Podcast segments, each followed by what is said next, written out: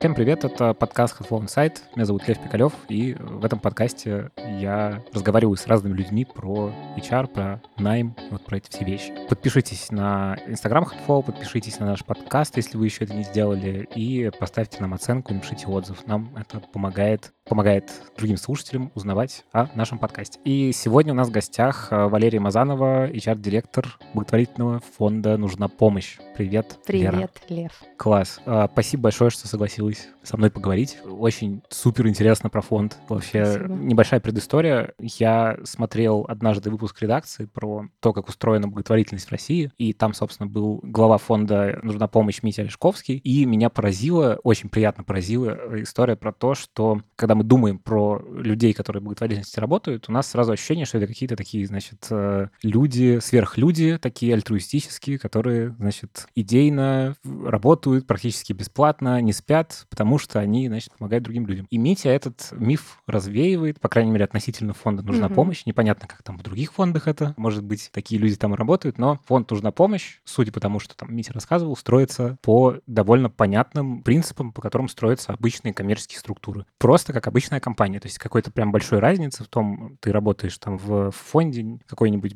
там, Бизнес-структуре. на бизнес-структуре особой нет. Собственно, поэтому очень интересно с тобой поговорить, понять, как это реально у вас там устроено. Расскажу. Миф ли это все-таки? Вот, но думаю, что миф. Давай, наверное, тогда про тебя сначала чуть-чуть. Расскажи про себя, где ты до этого работала, как ты попала в фонд. Я пришла из коммерции. Я сначала работала HR, занималась обучением и развитием в прекрасной студии кулинарных мастер-классов «Кулинарион». После того, как я там поработала, я пришла заниматься тоже обучением и развитием уже в сеть BB Burgers. На тот момент это была достаточно молодая сеть, ей было там порядка трех лет, и э, я успела э, безумные два месяца там поработать, провести аудит, написать план, как мы будем обучать и развивать. Потом э, э, волею судеб меня позвали э, основатель компании, генеральный директор, и сказали, слушай, а давай ты будешь HRD. Я сказала, я это не умею, я никогда не пробовала, дайте мне подумать. Э, Какое-то время подумала и сказала, ну что ж, интересная авантюра. Собственно, так э, я и стала HRD, и работала там э, три с лишним года. До прошлого года мы выстраивали системные абсолютно процессы, и, конечно, какие-то базовые штуки я научилась делать там. А, В прошлом году, во-первых, сеть сократилась в два раза по понятным причинам. А, Во-вторых, ну, в принципе, уже там почти 4 года работая, я понимала, что мне хочется царства другого. маловато, да, Мгм. да. И а, я перешла в FMCG-компанию. При этом в прошлом году, летом, я начала думать о том, что, блин, конечно, было бы круто, если бы я пошла работать в тот бизнес, который мне откликается по основной деятельности. Мгм. Ну, то есть, который мне вот как-то кажется интересным и Ну, близким. то есть, чтобы твои навыки профессиональные применять там, Да, где тебе да, да, в той на уровне сфере, да, ценности близко. абсолютно так, Мгм. да. И тогда появилась первый раз эта шальная мысль, блин, было бы круто поработать в благотворительности. В том числе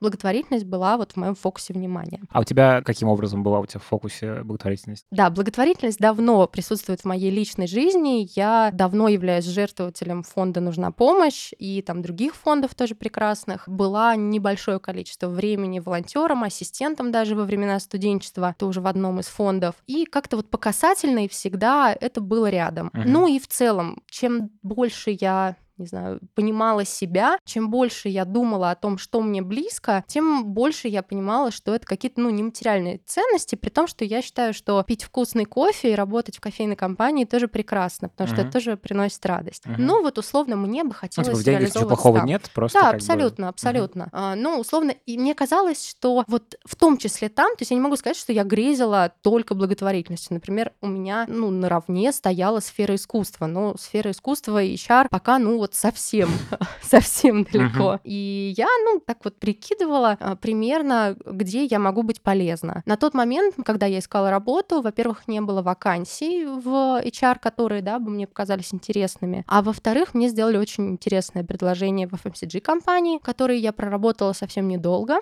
Прекрасная, замечательная, успешная, очень прибыльная компания. Но вот опять же, ну, когда ты чувствуешь себя не на своем месте. Просто вот по ценностям вы как будто бы разные. При том, что это, знаешь, я всегда сравниваю с отношениями, что Мгм. он хороший, ты хорошая, да. И как бы вы все оба молодцы, но почему-то вам вместе не клево. Мгм. Ну, вот это была какая-то такая история. И я снова решила искать работу, и я очень хорошо помню этот момент, когда я вечером смотрела Headhunter, и я просто почти что закричала на весь дом, потому что я увидела вакансию благотворительного фонда «Нужна помощь» HR-директора, я так, нет, это невозможно, потому что это фонд, который я знаю, потому что Мгм. это благотворительность, потому что, ну, я косвенно тоже как-то знала о МИТе что-то, тоже Ну, читала и о вообще нужна помощь, мне кажется, это медийно, ну, самый успешный проект в России. Один из, ну один да. из, думаю, да, один Да. из, это совершенно точно. Поэтому я откликнулась, там была дальше забавная история, что мне сказали, что вообще-то мы не ищем HR-директора больше. Я говорю, нет, ну, может быть, мы все таки познакомимся,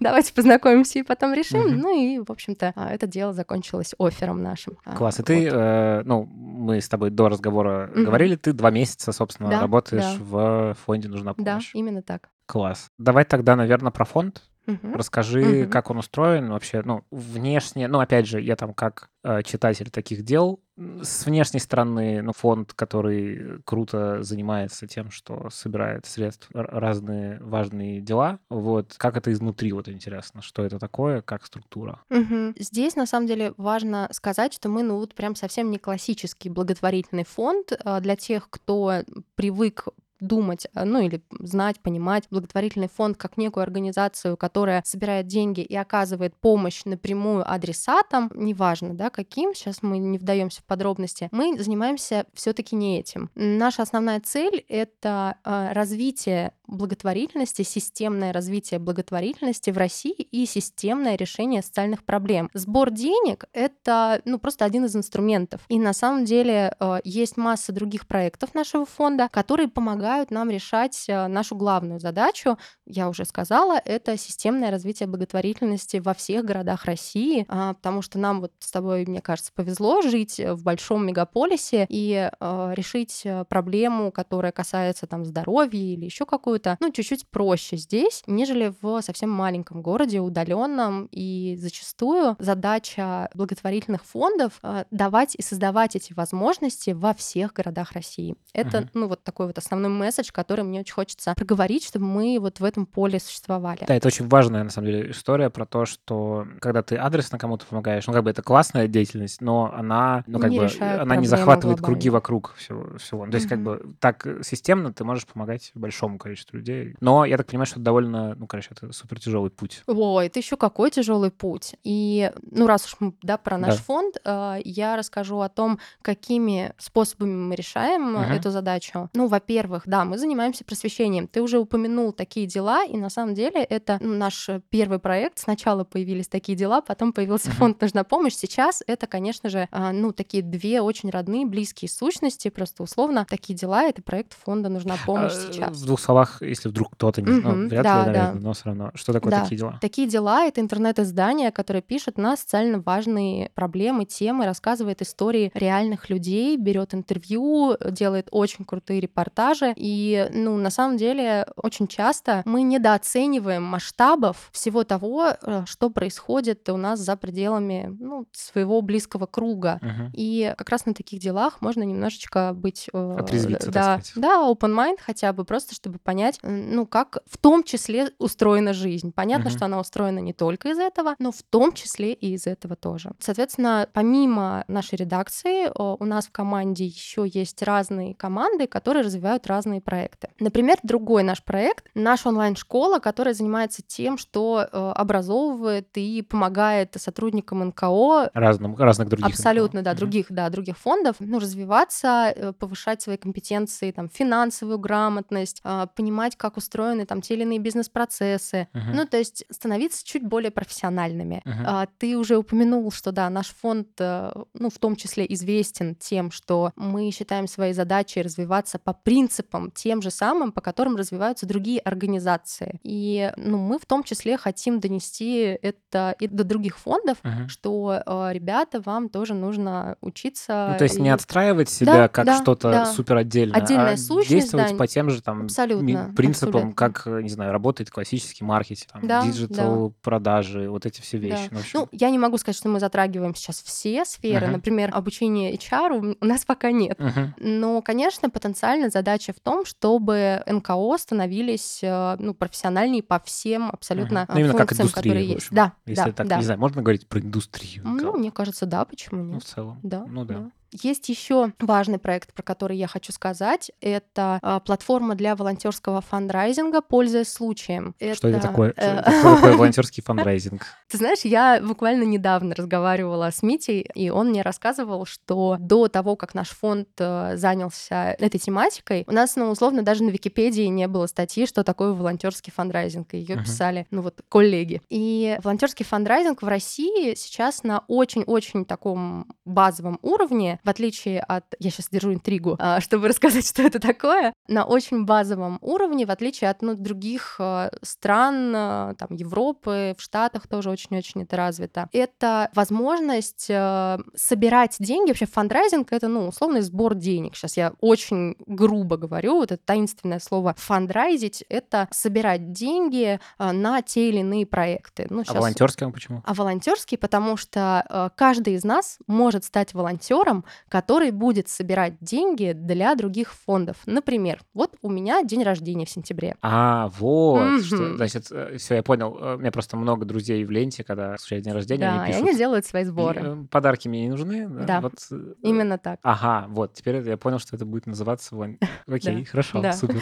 Да, мы еще делаем э, большой проект, он как раз сейчас идет. Э, Если нас слушают любители э, футболисты, то обязательно погуглите чемпионат «Меня игру». Я сейчас не буду про это долго рассказывать, но есть э, отличная страничка, которая может об этом рассказать. Мы добавим в описании. вписаться. Да, класс, Мгм. спасибо. Что еще из наших проектов? Мы занимаемся исследованиями э, в целом социальных проблем. Например, в этом году у нас вышло большое исследование, посвященное теме старости в России. И это, ну, почему важно? Потому что часто мы недооцениваем все а, риски, все сложности той или иной тематики. В прошлом году, вот, например, было исследование, посвященное там онкологии, ну и так далее. Это бывают как заказные исследования. И здесь я сейчас плавно кидаю мостик в коммерческие услуги фонда. А, Мы на самом деле оказываем и такие тоже. И а, при этом а, мы, ну, через это создаем определенное комьюнити. Мы в целом можем через данные влиять дальше на последующие действия, которые нужно предпринимать. То есть такая единица смысла, Да. которая дальше Да, как-то абсолютно. раскручивается другими организациями, в общем. Да, можно история. использовать, да, в том числе корпорации, э, которые занимаются корпоративной социальной ответственностью, часто, да, используют эти данные, э, чтобы принимать решения те или иные. Потом, если мы лоббируем какие-то законы, мы тоже же должны опираться на данные. Мы не можем просто приходить и говорить, что, ну вот, Сделайте мир так. несправедлив, Да. да. Ну, у нас э, сейчас набирает обороты, а, это тоже вот моя любовь, издательство. Мы издаем книги, в целом мы издавали их и раньше, но сейчас у нас новый руководитель издательства, а, и мы немножечко меняем наше позиционирование, то есть мы издаем не только нон-фикшн,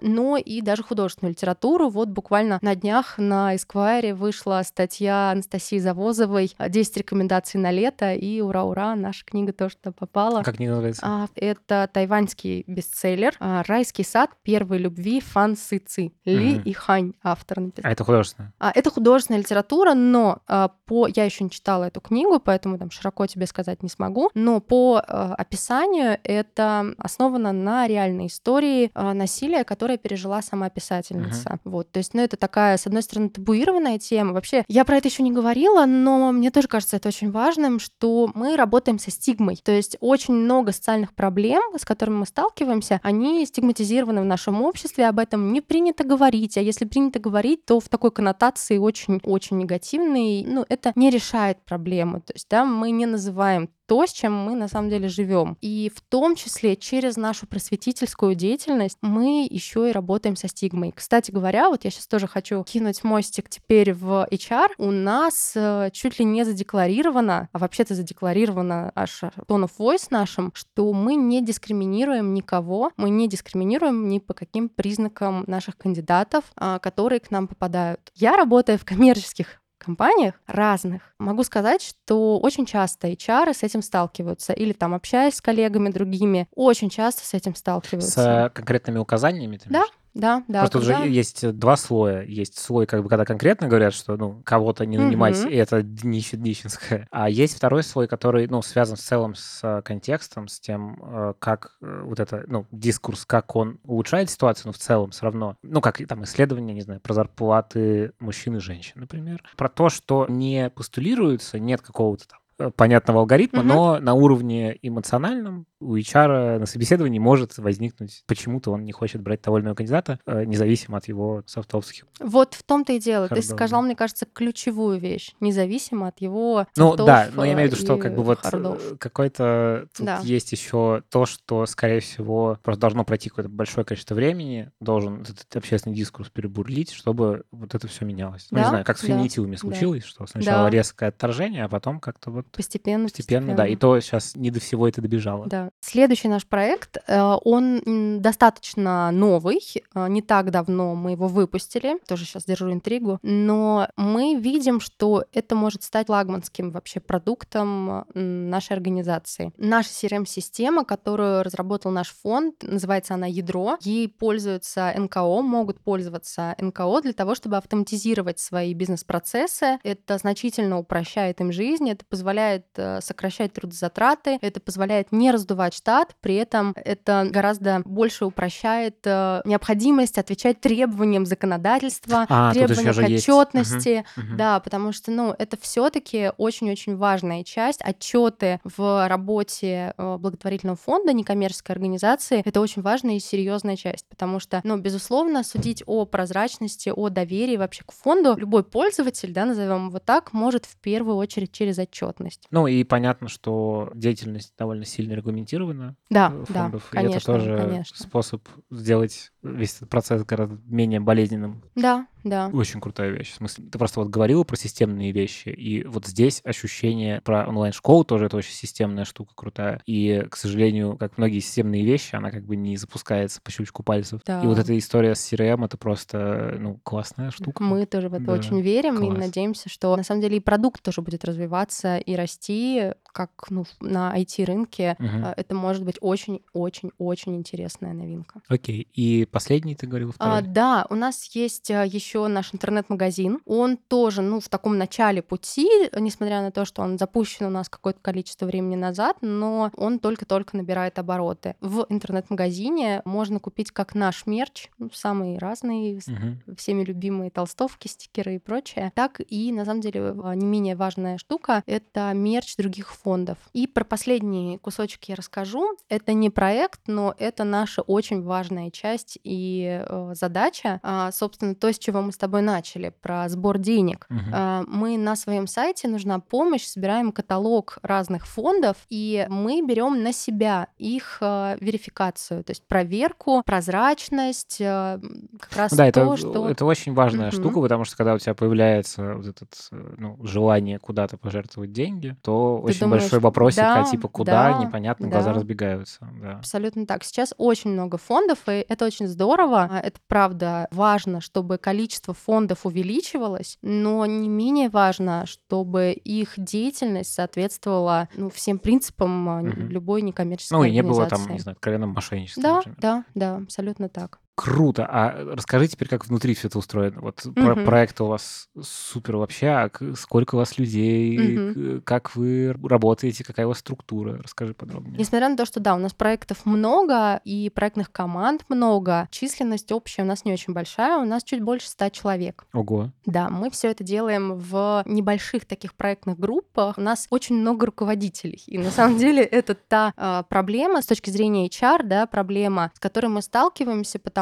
что очень широкая организационная а, структура, она вызывает сложности, потому что это количество контактов Мгм. у руководства огромное, это не всегда продуктивные там встречи с руководителями. И, э, ну, конечно, наша задача а, сделать так, чтобы руководители проектов оставались лицами, которые принимают решения, но при этом это бы не от- отражалось на в целом вот, ну, этой часто, давай честно, размазанной какой-то истории, когда, Мгм. ну, Когда у нас каждый третий, да, Да, это руководитель. Мгм. А, Это с точки зрения организации, ну, может быть довольно сложно. Вот, при этом а, у нас есть, конечно же, помимо руководителей проектов, а, у нас есть э, бэк-офис, обслуживающий, э, собственно, HR, да. Даже в э, рамках есть. э, ста вот этих Да, человек. да, да, Мгм. это в том числе мы. У нас самый большой отдел, отдел разработки. А, Внезапно для благотворительного Мгм. фонда, А мне кажется. это сколько? А, Даже не пр- не процентно тебе скажу, скажу по количеству человек. Ну, это то же самое, если 100 А, ну да, человек. 100 человек. 20 а, с небольшим человек. Ага. И это не финал. Мы планируем расширять еще наш штат. Ну, собственно, мы в основном же всю нашу деятельность проводим в интернете, в диджитале. И э, это супер важная такая часть, потому что каждый из проектов, он тем или иным образом реализован в интернете. Поэтому, конечно, разработка — это, ну, такое сердце, Мгм. наверное, всех э, проектов наших. Класс. А еще, ну, какие у вас А, сотрудники? Да, Просто у нас, примерно мгм, понимать а, картину. у нас есть, а, ну, юристы, конечно, там стандартно административный отдел, конечно же. У нас есть бухгалтерия, финансовый отдел, а, коммерческий отдел, отдел фандрайзинга. У нас еще есть, конечно, пиар-служба, которая помогает выстраивать коммуникации всех проектов с внешним миром, да, с потребителями. И э, если посмотреть э, сверху на нашу оргструктуру, то, ну, можно выделить две такие крупные единицы. Первое — это, ну, программные штуки, ну, типа вот проекты, которые мы развиваем. Мгм. И вторая часть — это весь бэк-офис, а, то, что помогает этим проектам. Да, абсолютно так. То есть на самом деле, если сейчас абстрагироваться от всей лирики, от всей интересности, э, которой мы занимаемся, мы смотрим на любой бизнес, и там тоже есть, да, одна какая-то продающая, там, например, функция или там, возвращаясь к моему прошлому опыту, хорики — это рестораны, и те, кто помогает этим ресторанам функционировать. Мгм. FMCG точно так же, есть отдел продаж, и есть те, кто помогает отделу продаж существовать. Мгм. Ну, то Ну, есть э, так и бизнес это некая система, в которой есть там, финансовые входящие потоки, исходящие. Да, да. И вы по такому же принципу работаете. И расскажи, как вы зарабатываете деньги. Хочется понять, как вы зарабатываете. Да, давай. Расскажи давай. вот про это, как вы Давай. зарабатываете. Да, да, у нас есть несколько источников, скажем так, да, э, для того, чтобы реализовывать эти проекты. Первое — это системные пожертвования, то есть это доноры, частные лица, мы с тобой, еще Мгм. кто-то, кто подписывается на пожертвования. То есть вот А. рекуррентные платежи там раз Да, в месяц да, списываются да, с карточки да, автомата. да, абсолютно так. Вторая часть, э, тоже важная, это корпоративные доноры. То есть это организации, которые занимаются развитием э, корпоративной социальной ответственности. И э, здесь на самом деле есть разные варианты. То есть мы, мне кажется, оказываемся в более выигрышном положении, чем коммерческие организации, потому что нам можно не просто денег дать, а можно интересные партнерские программы мутить. Мгм. Я вот хочу очень рассказать э, про одну из них, э, довольно-таки популярную а, среди разных э, корпораций. Это когда организация промотирует среди своих сотрудников тот или иной благотворительный фонд, рассказывает, что классные ребята, мы там на праздники, еще куда-то, еще на какие-то события, мы жертвуем туда. Сотрудники отправляют туда свои пожертвования в любом объеме, и, соответственно, по итогам месяца организация смотрит, что здорово, нам сотрудники пожертвовали 100 рублей, и она умножает эту сумму на 2 и докидывает еще 100 рублей, Мгм. а, и, соответственно, вот эта финальная сумма уже идет в благотворительный фонд. Это очень крутая история именно с точки зрения HR, потому что это повышает вовлеченность, Мгм. и это... Ну, и лояльность компании. Абсолютно, да. Мгм. То есть ты понимаешь, что ты с компанией одними ценностями руководствуешься. Не только ты жертвуешь, но и компания тоже с тобой в одной лодке. Мгм. Поэтому всем HR, которые сейчас меня слушают, я э, рекомендую обратить на эту историю внимание. А Какая-то будет, ну, ссылочка, наверное, да? То есть у вас есть какая-то страничка про это? А, Как с вами связаться, чтобы вот это организовать у себя в компании? Да, например? я обязательно дам почту нашего Ага. как раз руководителя отдела фандрайзинга, и она может про это подробно рассказать, про Мгм. то, какие возможности есть, чтобы с нами запартнериться. Ну, это я только один из э, вариантов рассказала. На самом деле есть ну просто десятки интересных, нестандартных решений, которые очень здорово помогают Класс. э, в развитии HR. Добавим тогда почту и указание, что написать. Класс. Класс, Класс, давай. супер. Хорошо, значит, Про источники финансирования да, источники третье. финансирования, да. Мгм. Да, есть еще третий канал получения э, финансирования это гранты. Гранты, которые дает государство или гранты, которые дают там крупные инвестиционные фонды. А, ну, сейчас не тема нашего разговора, как пишутся гранты и прочее, но условно это разовые такие акции. То есть э, это может очень здорово тебя поддержать в какой-то момент, но это не то, что все-таки да, тебе позволяет существовать все Есть время. основа — это системные Да, пожертвования. да, абсолютно так. Я правильно понимаю, что вот у вас появляется идея какого-то проекта, у вас под него собирается какая-то отдельная проектная команда, и люди могут быть пересечения, может быть, что кто-то Да, занимается конечно. этим, этим, этим, и вот они еще на себя берут еще один круг ответственности и запускают какой-то новый проект. Вот так это устроено? Это примерно, да, так и работает. Когда мы видим какую-то проблему и видим какую-то цель, которую мы можем решить а, через а, там, новый проект, новый продукт нашего фонда, соответственно, да, под это собирается проектная команда. Чаще всего мы, как э, и любая другая, мне кажется, большая часть, по крайней мере, организаций, мы отдаем предпочтение тем, кто с нами уже работает, и сначала мы с группой своих условных лояльных и понимающих специфику нашей организации людей начинаем этот проект раскручивать. Ну а дальше тоже все стандартно. Собирается проектная группа, мы оцениваем ресурсы, мы понимаем, кого нам не хватает, мы дополнительно ищем людей, и весь цикл управления проектами Мгм. абсолютно ничем не отличается от коммерческой э, истории. Круто. Значит, про организационную еще структуру. Как у вас устроен вот IT-департамент? Э, То есть это какая-то одна общая команда или они распределены по каким-то проектным историям? Как это? А, да, у нас как раз сейчас круто, что ты задал этот вопрос, потому что вот буквально пару-тройку месяцев назад наш руководитель разработки IT-команды, он принял решение, что вот эта изолированность, э, Мгм. в которой они работали, то есть условно два разработчика работают на одном проекте, другие два разработчика на другом проекте, она как раз приводит чаще всего к выгоранию, к ощущению ну, такого вакуума, когда Мгм. ты не понимаешь, что происходит в фонде, то есть ты не. То чувствуешь общую себя частью не общего. ты как какой-то Да, винтик в да, какой-то очень сложной абсолютно, штуке. абсолютно Мгм. так. И сейчас, ну, это тоже сложный путь на самом деле, но э, вот наш руководитель разработки, он уже много сил приложил к тому, чтобы это были кроссфункциональные Продуктовые команды, команды. да, да, чтобы один разработчик мог там быть, э, ну, он, он мог быть расширен, уж извините Мгм.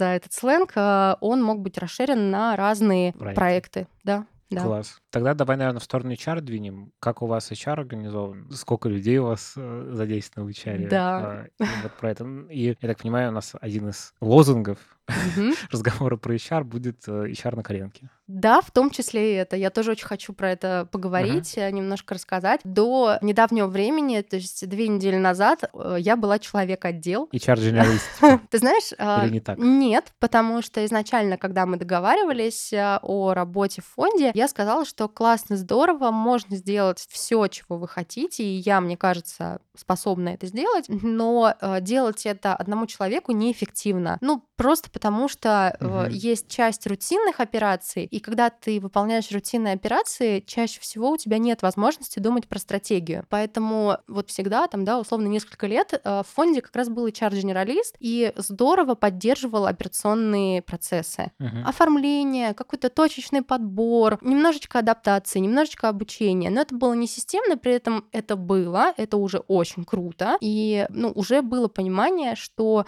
а, поддержка со стороны HR для команды очень-очень важна. Но мы достигли того уровня развития, когда нам хочется мыслить стратегически, когда нам хочется уже выстраивать процессы таким образом, а, когда они условно работают сами, они уже полуавтоматизированные Мгм. и прочее, прочее. Ну, говорю полу, потому что а, ресурсы очень ограничены у любого НКО, и мы не исключение, конечно. Собственно, вот поэтому будем говорить про HR на коленке в том числе. Вот, собственно, я вижу сейчас, что на численность 110 человек Мгм. вполне достаточно двух, ну, может быть, трех единиц. А, вовсе не обязательно для того, чтобы развивать а, HR-функцию, сразу же набирать а, Мгм. большую команду а, на каждую функцию, там, на обучение отдельного человека, на подбор отдельного человека. Это не нужно на внутренней коммуникации. То есть нужно есть слона по кусочку. Мгм. И мы сейчас э, как раз этим и занимаемся. Сейчас А, вас двое, получается. нас сейчас двое, да, и у меня еще сейчас, а, надеюсь, на следующей неделе закроется вакансия специалиста по кадровому делу производства, потому что, ну, это все-таки другая специфика. Специфика. И человек, который там условно занимается рекрутментом, он либо неэффективно будет заниматься кадрами, либо он неэффективно будет заниматься рекрутментом. Это мое святое убеждение. Пока не видела примеров наоборот. Если кто-то знает, напишите мне на Facebook. Окей,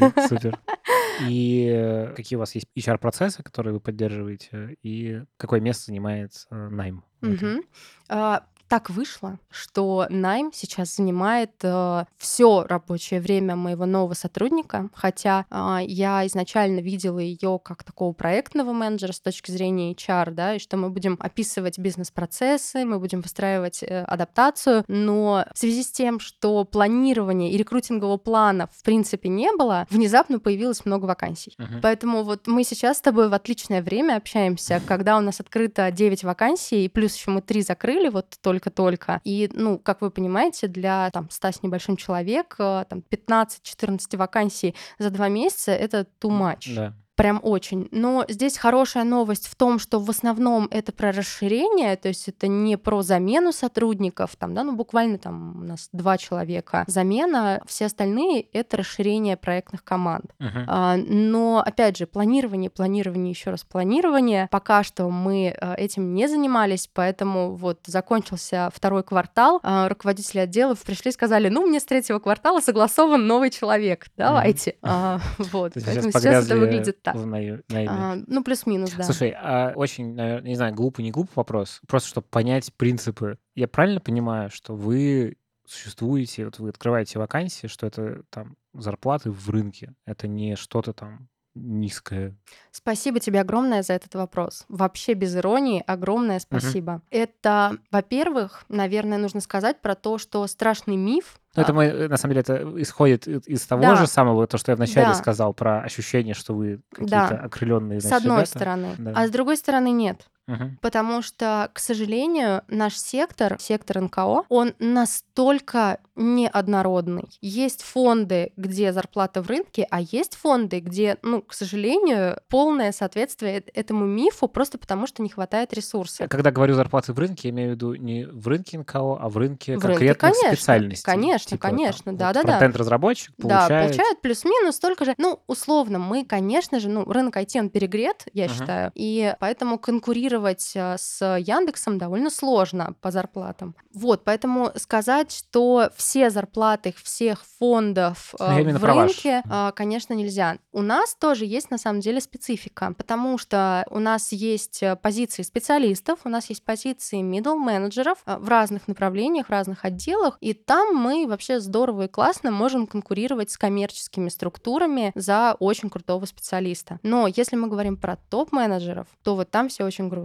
потому что, в принципе, зарплаты руководителей фонда, они, ну, абсолютно несравнимы ну прям вот даже не рядом, прям uh-huh. даже не близко с теми зарплатами, которые получают в коммерции. Uh-huh. Это сто процентов так. Поэтому если мы хотим схантить кого-то очень-очень классного, и он занимает какую-то высокую руководящую роль в коммерческой компании, мы должны понимать, что ну мы не про деньги. При этом, если мы хотим классного специалиста на там да какую-то ну, роль, рядовую специаль... да рядовую, то uh-huh. вполне себе мы чувствуем себя ну uh-huh. плюс-минус уверенно. Мы не даем выше рынка, но мы чувствуем себя уверенно в этом. Круто. А расскажи, кого вы больше всего сейчас нанимаете, ну, вот из этих там девяти вакансий? Хо-хо, которые... это все разные. А, ну, Они да, разные, давай так. Или... У нас есть э, четыре вакансии разработчиков, и фронтенд, и бэкенд, э, и вот сейчас тестировщик э, у нас наклевывается. Но в основном это все разные вакансии. Uh-huh. Это и юрист, и фандрайзер, и финансовый контролер, и проект менеджер. Ну, то есть прям разброс очень-очень большой.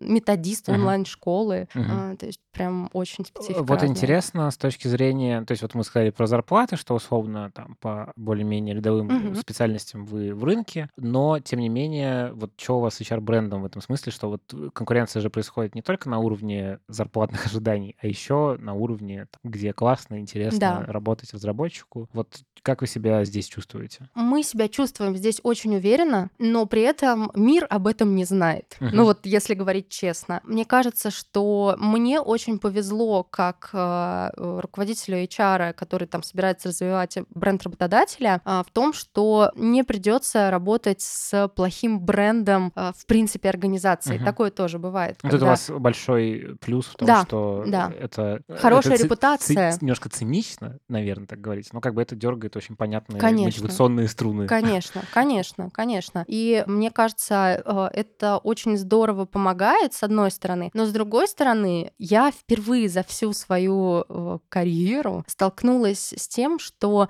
э, мне присылают отклики «Здрасте, я хочу у вас работать хоть кем, просто потому что люблю Мгм. ваш фонд». Мгм. И это не так работает. Ну да. Это не так работает, потому что это могут быть совершенно прекрасные, альтруистические, с похожими ценностями люди, но они не обладают теми профессиональными компетенциями, которые нам нужны, которые будут помогать двигать нашу организацию к цели. То есть э, ценности это круто, без ценностей мы точно не сойдемся. То есть это первое, да, что для нас Да, вот супер как раз важно. а, Мгм. мы как раз перетекли в сторону вот э, вашего идеального кандидата. Да, ну наш идеальный кандидат все еще, конечно, начинается с ценностей. Ну, условно, тот кандидат, который на собеседовании будет нетолерантным к чему-то, или э, он будет э, испытывать дискомфорт, когда мы там, да, будем рассказывать про какие-то темы, с которыми мы работаем, потому что мы работаем с разными темами. А с А, чем может быть э, дискомфорт связан? В смысле, с э, Ну, условно, тяжестью нас... ситуации или, не знаю, с Ну, поддержкой Да, ЛГБТ-сообщества? да, второе.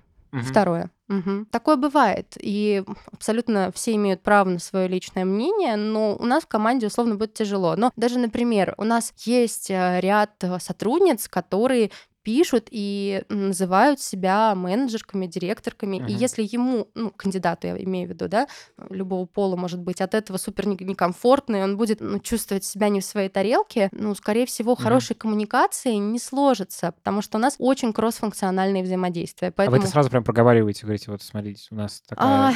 это вот так. сложная тема. Потому что я, как HR сейчас в целом, да, то есть не как HR фонда, а как HR, считаю, что, ну, на такие темы, ну, условно, а у вас есть депрессия, вы ходите к психотерапевту, а вы замужем, а, а вы когда планируете детей, Ну, это, а вы конечно, чудовищный, толерантны? чудовищный вопрос. в Ну да, и типа спрашивать, а вы толерантны к ЛГБТ? Ну, это тоже такое себе, ну, как-то, ну, Мгм. так, ну, не знаю, я не- Да. не, могу Не, это- почувствовать это, себя. очень, ну, и вот я сейчас себя пытаюсь, э, Да. я человек эмпатичный, я себя пытаюсь, значит, поставить на место человека, который приходит к вам на собеседование, на место кандидата, я, конечно, ну, жестко напрягусь, потому что Да. это влезание в мое пространство. Абсолютно. А, Поэтому, ну, я бы не хотела, чтобы мы, ну, вот в такой подаче, чтобы мы вот супер толерантные, и вот мы только таких ищем, потому Мгм. что, мне кажется, мы таким образом можем быть нетолерантны Да, это уже к тому, кто... нет, нет Нет, нетолерантности. да.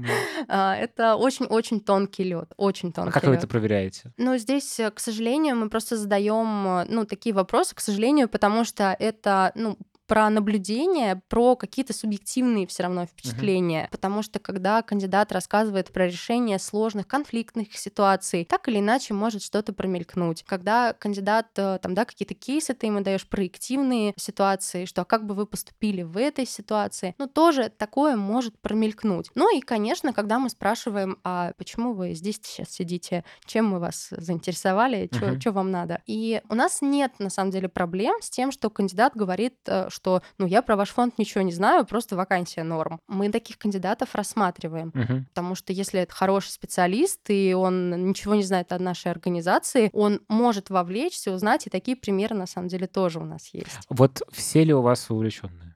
Ну, то есть, возможно ли М. работать в фонде, нужна помощь, и э, как бы... Не быть вовлеченной, да, конечно, конечно. это... Ну, по крайней мере, это моя позиция. Мгм. Нужно ли э, быть лояльным к этому и нужно ли испытывать, э, ну, какое-то, не знаю, уважение? Да, да, обязательно. Но э, самому жертвовать, быть волонтером, э, ну, я считаю, что это не обязательно. Не обязательно. Я знаю прекрасный кейс, э, как э, когда я работала э, в кулинарионе, у нас была девушка, веганка, которая вела мастер-классы «Мясной клуб». Она восхитительно рассказывала про мясо, хотя она была этичной веганкой. Мгм. И а, это никак не отражалось на ее работе. Она великолепно с ней справлялась. Поэтому здесь такая же история. Это твои личные убеждения, это твоя работа. Еще интересно про то, как у вас происходит сам найм, как он устроен, где вы в основном ищете специалистов. Это то же самое, как в любой другой коммерческой структуре или как-то по-другому? Мгм, мгм. Как это устроено? Да, а, сама механика поиска сотрудников в НКО, она, с одной стороны, может быть похожа на коммерческую историю, но с другой стороны, мы сталкиваемся с некоторыми сложностями, потому что часто бывают профильные какие-то там группы, профильные ресурсы, на которых там свои ищут своих. У НКО тоже есть, конечно, такие профильные группы. Хочу всем прорекламировать э, сервис у Валеры. Очень классная история. Прекрасная основательница сделала сайт, на котором НКО размещают свои вакансии. Это бесплатно. Ну и, соответственно, внутри тусовки почти все про этот сайт знают. Также, конечно, есть в социальных сетях, в телеграм-каналах разные да, возможности публиковать вакансии, но, конечно, никто не отменял, и все-таки основным источником поиска все еще является Headhunter для нас тоже. Но сейчас всем, кто слушает меня из НКО, я хочу рассказать, что у Headhunter, здесь они зайки-пупсики молодцы, спасибо им большое, есть специальное предложение для НКО. Они дают э, достаточно большое количество вакансий для публикации, если ты не коммерческая организация. Uh-huh. Всем, кто еще этим не воспользовался, я рекомендую воспользоваться, это очень круто. И вообще, кстати говоря, вот про преимущества сферы НКО, у многих сервисов есть э, лояльные а, или льготные какие-то uh-huh. условия для а, некоммерческого сектора. И я считаю, что это очень ценно. И вот мы с тобой говорили, когда про то, как корпорации могут поддерживать а, благотворительность, еще, еще вот можно, да, еще делать вот так. Помимо там пробона, помимо там, какой-то такой да, прямой благотворительности, можно предоставлять свои сервисы, свои услуги а, по комфортным uh-huh. для фонда ценам. Uh-huh. А как у вас воронка найма устроена?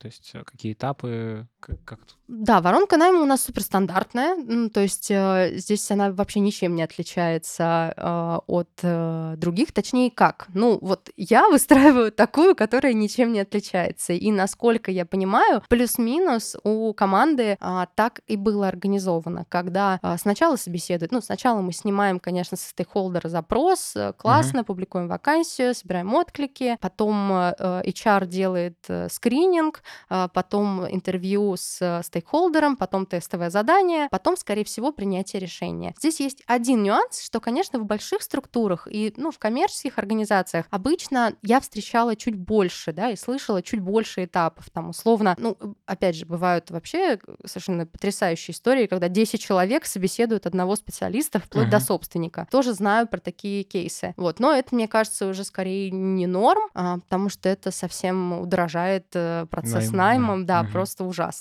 У нас, ну, опять же, мне бы хотелось, чтобы это было хотя бы две встречи с кандидатом, угу. но пока я вижу, что в целом одного э, собеседования со стейкхолдером и HR может быть даже достаточно. Угу. Да, а расскажи, как у вас найм автоматизирован? У нас найм автоматизирован с АТС. Мы буквально, наверное, полторы недели назад запартнерились с HandFlow, по очень комфортным условиям, а, за что я им очень благодарна, потому что мы не можем потянуть э, те коммерческие цены, которые есть, но при этом мы готовы, да, э, не for free работать. Мне кажется, это очень-очень ценно, на самом деле, когда эта сделка вин-вин. Для меня супер важно экономить время рекрутеров, время стейкхолдеров, и поэтому одна из первых задач, которые, в принципе, я себе ставлю, это автоматизация всего на свете. Uh-huh. И так как сейчас рекрутмент занимает большую часть у нас времени, как мы с тобой говорили про это, то, естественно, я начала с автоматизации рекрутмента, и мы через HandFlow настраиваем воронки. Я очень хочу увидеть аналитику, мне кажется, угу. там очень крутые отчеты удобные. Поэтому а почему HandFlow? Uh, HandFlow, потому что цена-качество. Я считаю, что есть на российском рынке, почему говорю на российском, потому что до этого я пользовалась э, американской разработкой Breezy HR. А, она клевая, она супер вообще удобная, но она требует огромного количества настроек внутри, то есть у тебя абсолютно абсолютно нет техподдержки снаружи. А, ну, ждать, пока наши разработчики закончат работу на основном проекте и мне там что-то допилят, ну, это неудобно, uh-huh. и это, ну, мне кажется, неподходяще. Меня привлекло в HandFlow, что они берут на себя полностью вот эту историю, uh-huh. да, с интеграцией, с допилкой, докруткой под нас. Для меня это, правда, очень-очень ценно, потому что это мои ресурсы очень здорово экономят. Ну и плюс э, аналитика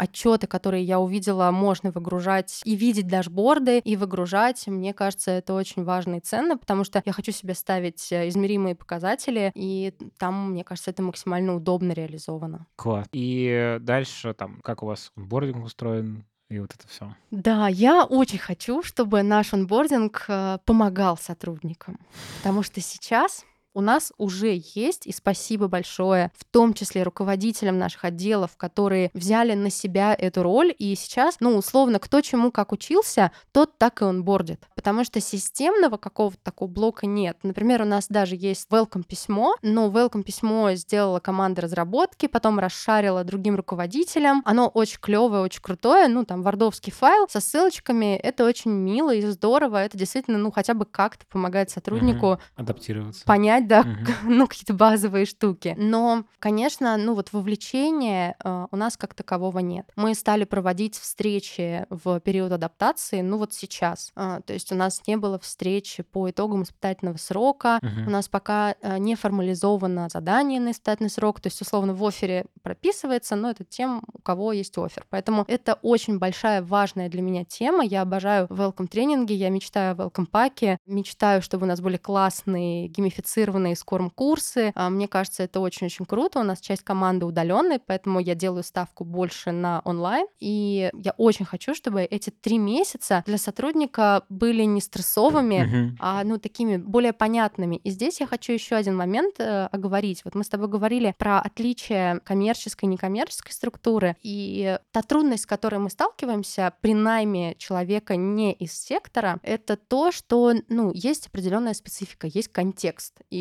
условно ты, работая в коммерческой структуре, ты вообще не знаешь о механиках, от какие-то гранты, какие-то фандрайзеры, а, еще что-то. Ну, то есть много-много всего. Я сама на самом деле а, оказываюсь в этой же самой позиции, когда очень многого я не знала, находясь, ну, где-то там по ту сторону. И попадая внутрь, особенно если ты встречаешься э, с внешними заказчиками, то есть, ну, я условно внутри общаюсь с сотрудниками, mm-hmm. и я всегда могу сказать, а что это такое? Расскажи мне, пожалуйста. И они мне рассказывают, ну, про тот же волонтерский фандрайзинг, да, когда мы нанимаем человека, который должен общаться с внешним миром, конечно, он оказывается в достаточно стрессовой ситуации, что он не понимает фактуру, что он uh-huh. не понимает контекста. Поэтому еще то, что мне кажется важно включать в процесс адаптации, это вот, ну, такое погружение хотя в бы на базовом контекст. уровне в контекст, да, uh-huh. мне кажется, это очень важно. Скажи, какая-то есть специфика вот по софтам определенная, когда людей в НКО нанимают или в особо нет в сравнении mm. с э, обычным бизнесом?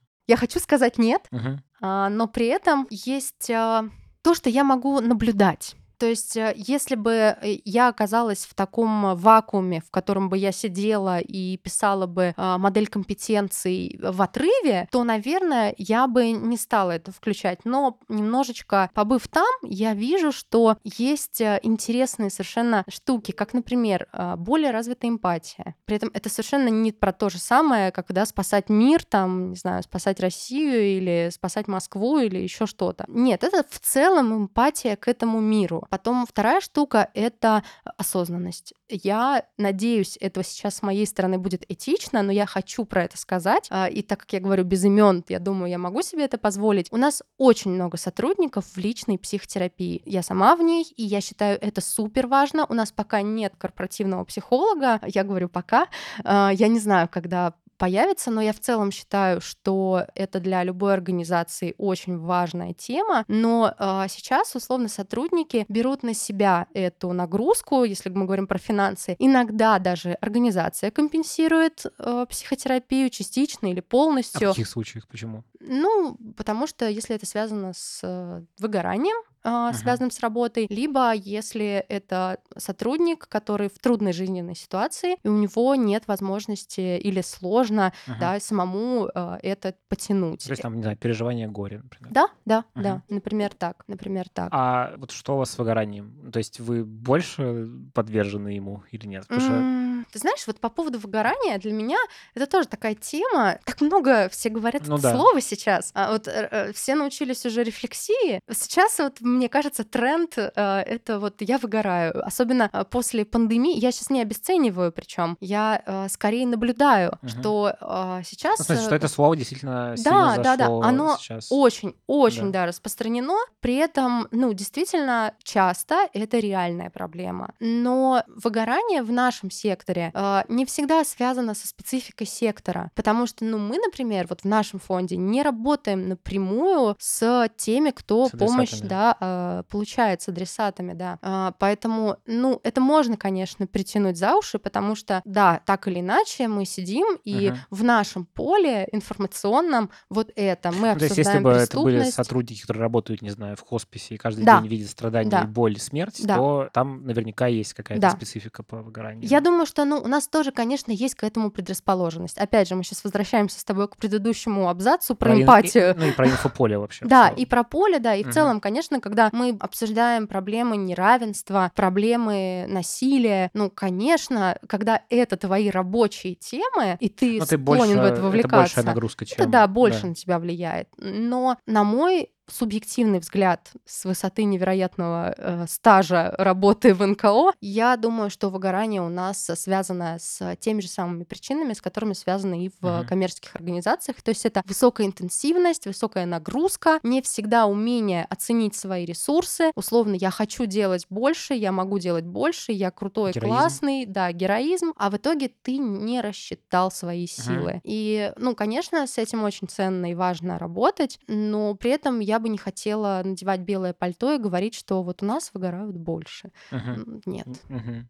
Скажи, а еще интересно про то, вот вы сейчас нанимаете сотрудников, у вас большая часть это люди, которые приходят тоже из НКО каких-то, или вы скорее какую-то больше коммерческую кровь в Мгм. себя запускаете? А, Ты знаешь, по моим наблюдениям, за последний год притекло в наш фонд э, ресурсов больше из коммерческой структуры. Но при этом тоже зависит от позиции. Потому что, ну вот, например, мы ищем юриста, и мы разных юристов рассматривали и собеседовали. И вот с точки зрения юридического законодательства... Да, нужно Мгм. знать, как работает НКО. А на других позициях это, ну, не обязательно. Это не критично совершенно. Ну, условный, да, я себе ищу специалиста по кадровому делу производству. Ну, там, да, есть, конечно, две строчки в Трудовом кодексе или, там, не знаю, в поправках новых про НКО, но это Мгм. две строчки, которые легко можно узнать. Мгм. И здесь вообще нет задачи. Если говорить про, ну, вот органику, как оно происходит само по себе, то есть не то, что мы прицельно куда-то ищем, а как реально происходит, а, я бы сказала 50-50. Мгм. Потому что вот мы сейчас рассматривали а, кандидата и рассматриваем на фандрайзера, у нее, да, опыт только НКО, при том, что мы спокойно были готовы к тому, что к нам придет человек, там какой-нибудь кей-аккаунт-менеджер, и будет, ну, просто чуть-чуть да, да, да, да, чуть-чуть другой продукт э, продвигать. Вот, вот и все. Что делать человеку, который захотел работать в НКО? Какая есть специфика вообще? Куда посмотреть? Какие есть возможности? И э, вот, вот это все.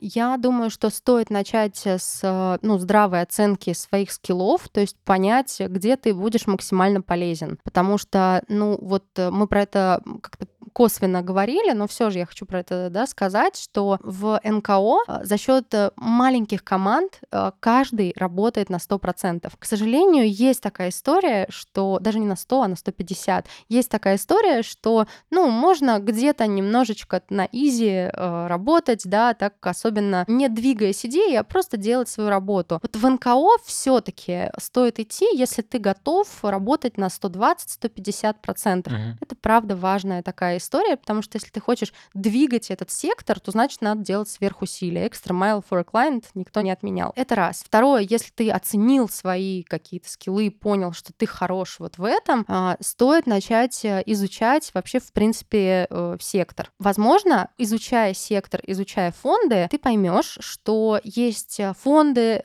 которые работают с темами тебе совсем не откликающимися. Это нормально, и это окей, такое бывает. А, Мы все очень-очень разные. Ну, условно, не надо туда идти, если тебе эта тема совсем не близка. При этом, конечно, если ты там, ну, тебя триггерит, и ты супер вовлечен в какую-то тему, ну, тоже здесь 10 раз стоит подумать. Угу. Поэтому, понимая свои э, возможности, можно найти то место, где ты будешь максимально полезен. Ну, а дальше все стандартно. Я э, думаю, что у большей части фондов нет карьерных страниц, э, и почта HR собачка что-то там, поэтому... А у вас есть? А, у нас пока нет, угу. но я очень надеюсь, что уже в этом году появится, мы эту задачу ставим себе. Класс. Ну, можно писать на общую почту, можно найти почты руководителей, и, э, ну, совсем уж можно, я, это был мой следующий шаг, э, был бы следующий мой шаг, а если бы мне не ответили с общей почты, можно написать на Фейсбуке э, руководителям.